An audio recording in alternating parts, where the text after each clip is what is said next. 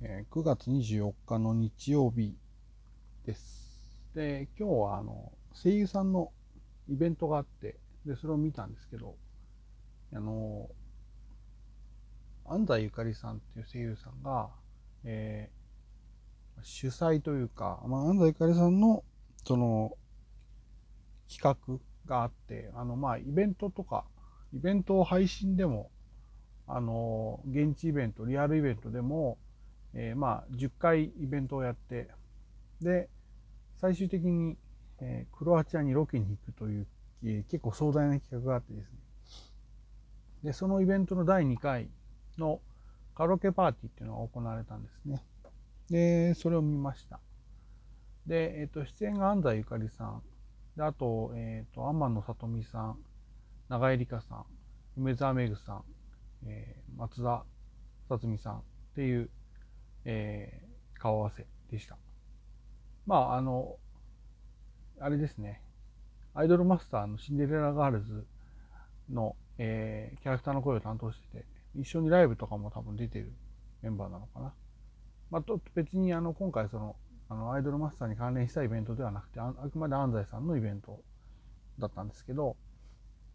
で、まあ、カラオケで安西さんがオープニングで1曲歌ってであと出演者の方がい、え1人ずつ1曲歌ってで、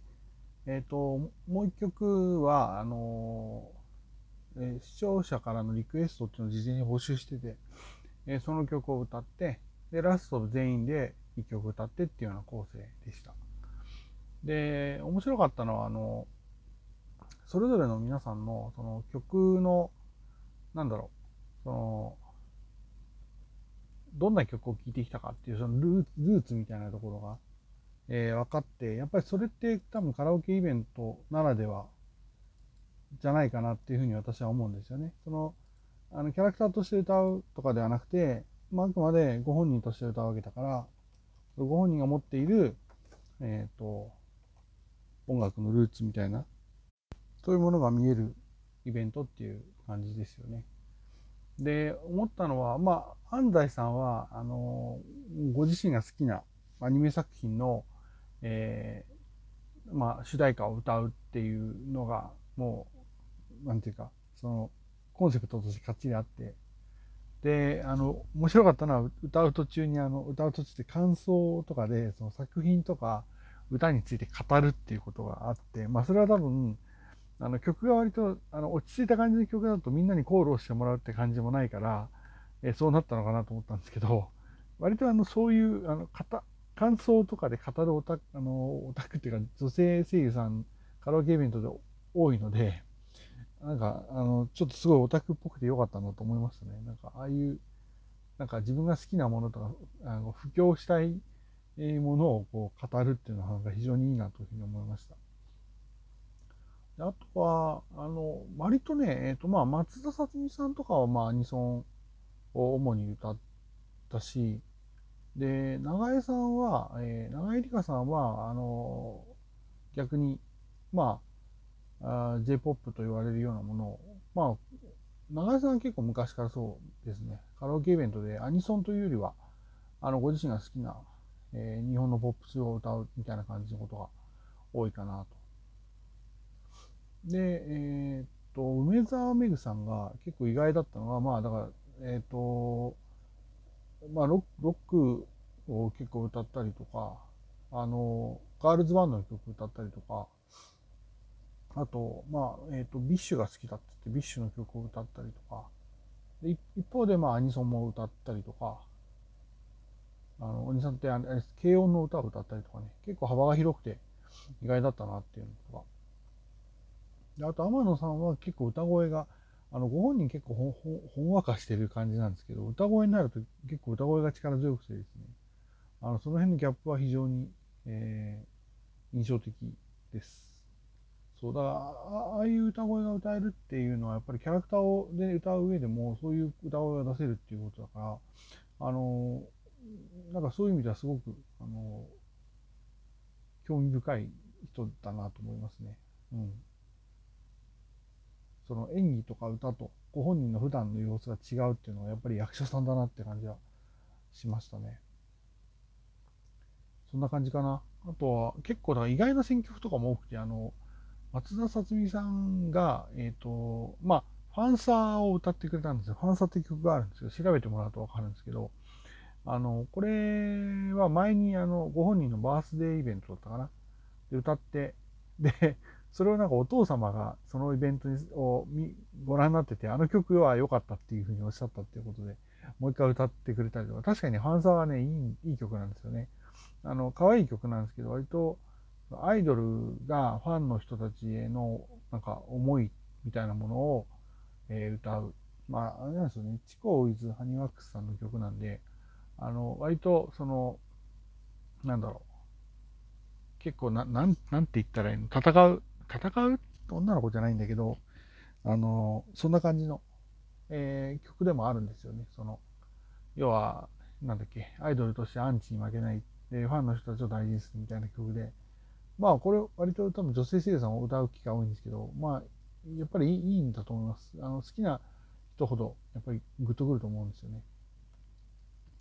あとは、あの、松田さんはもう一個、あの、大石正義さんのお友達フィルムっていう、これはあの、多田くんは恋をしないっていう、あの、アニメがあって、それの主題歌だったんですけど、えー、その、結構意外だったな。あ、そうか、この曲、まあリクエストがあったんで、リクエストを、この曲を歌ってくれるんだっていうのは結構、あの、印象的でした。かな。あとは印象的だという。まあ、セットリストがね、もう、あの、公式サイトで公開されてて、で、配信のアーカイブとかもあるので、まあ、あの、それ見ながら気になる人は配信、まあ、有料配信なんで、チケット買って見てもらうと面白いかなと思いますけど、あの、そう、安西さんが昼の部の一番最初に、あの、まあ、結構緊張すると言って、まあ、みんなが知ってる曲を歌うから、まあ、みんなも一緒に盛り上がってほしいって言って歌ったのが創世のアクエリオンで、創世のアクエリオンって多分すごい難しい曲だと思うんですよね。あの、なんていうの、声声の、あの、声のその高さ低さの幅もそうだし、まあ、リズムとかも、あの、サビのところは有名だからね、みんな知ってるんだと思うんですけど、割とそこに行くまでって結構、あの、メロディーの取り方とか難しい曲で、それを、あの、緊張してるって言いながら一曲に持ってくるってやっぱり度胸があるなってことは感じましたね。ん、あの、やっぱり全体的に安西さんのまあ、イベントってことで、えっ、ー、と、なんかそんなに、人前で、人前でっていうか、あの、キャラクターとして歌うんじゃなくて、その、ご本人として歌うの初めてっていうふうに言ってたかな。だから相当緊張するとは言ってたんですけど、なんか、まあそれが、あの、やっぱり他の、えー、出演者の人もいるし、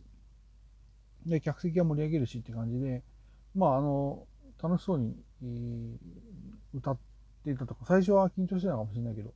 あの、結構楽しそうだったのがすごく印象的で良かったなっていうふうに思いましたね。そんなところかな。あとはあの、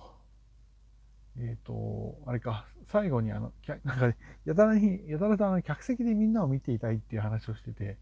あまあ、そういう、まあ、あの、なんてある、ある種オタクみたいな一面が出てるのは、まあ、それらしいなと思いまし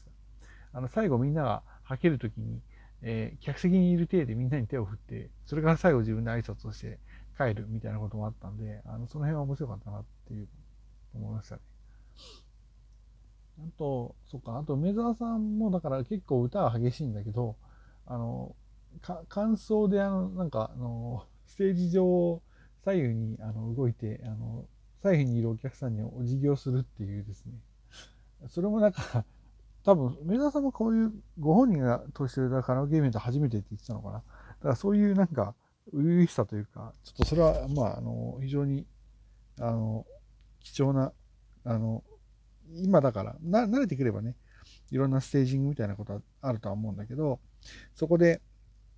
あの、そういうなんか姿を見られるっていうのは、まあ面白い、面白いというか非常にいいいいなというふうに思いました。あとは最後、あれか、えっ、ー、と、全員で歌ってくれた最後の曲が、昼はシークレットベース、君がくれたもの。で、えー、夜は夏祭りですね。だまあ、割と夏の定番みたいな曲、夏を締める定番みたいな曲だったんで、あの、まあちょっと9月でまだ暑いですけど、まあ一つずつ涼しくなってきて、もう10月になろうっていうタイミングで、まあこういう曲が聴けるのも良かったなと思いました。あの今回、まあ、主催したのはあのボイスガレッジさんという会社が、まあ、あの声優さんのラジオとか作ってる番あの会社さんなんですけどボイスガレッジさんっていうところで、えーと、ここの会社さんはですね、ともからっていう、まあ、声優さんが集まってカラオケをするイベントをやられているので、えー、まあ、で、ちょっとまあ、それは昨年ぐらいまでは定期的にやったりとか、配信でやったりとかしてるんですけど、えー、ちょっと最近ご無沙汰しているとか、その企画があまりないので、あの、またやってほしいなってことは思いましたね。だからそんなことも感じた、いいイベントでした。っていう感想です。